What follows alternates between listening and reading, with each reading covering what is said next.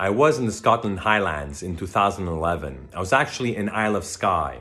And as I woke up one morning, there was an angel standing in front of me.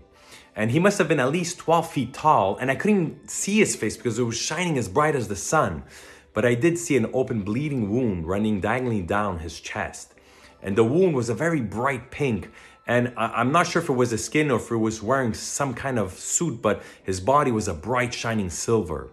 And the angel then placed his thumb and index finger over his, his wound, and he gently sealed the wound as he moved down his pec. And he whispered, "The seal of temptation." As the years passed, I meditated and, and contemplated many times on this experience, and I did receive a lot of guidance and understanding. But eight years later, in two thousand nineteen, as I was meditating, I started to raise my consciousness towards a bright star that had appeared over me back in two thousand fifteen and still remained.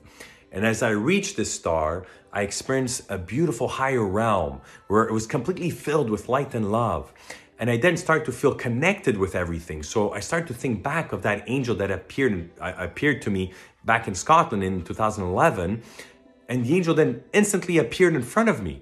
And that's amazing because once we reach these higher realms, we can access anything just by thinking about it. And I was actually able to see the angel's face. And I was completely shocked and amazed at the same time because I was staring at myself. But I wasn't in my current physical appearance. It was the perfected version of me. I was staring at my higher self. I was staring at my divine soul. And then in two thousand twenty, during another meditation session, I, I, was in out, I was in outer space and it was all empty.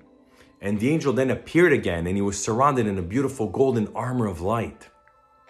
And I couldn't see his face again because it was shining with a blinding light. But I did see he had very long hair, beautiful long hair that was like a bright white flame. And the angel was holding the entire universe inside this beautiful sphere of light.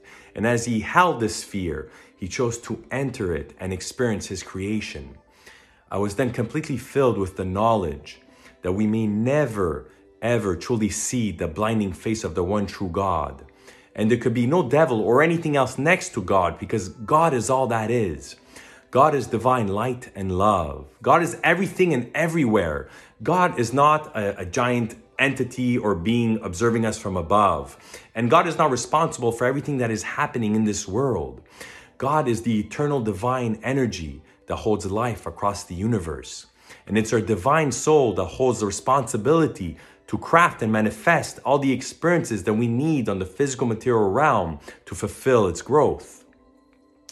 There's so much more to life because life is everlasting, life is never ending, but we need to enjoy this journey on the physical material realm for now. Lead a righteous life, seek wisdom and understanding, and strive for enlightenment because through enlightenment, we experience our higher self. Through enlightenment, we experience God.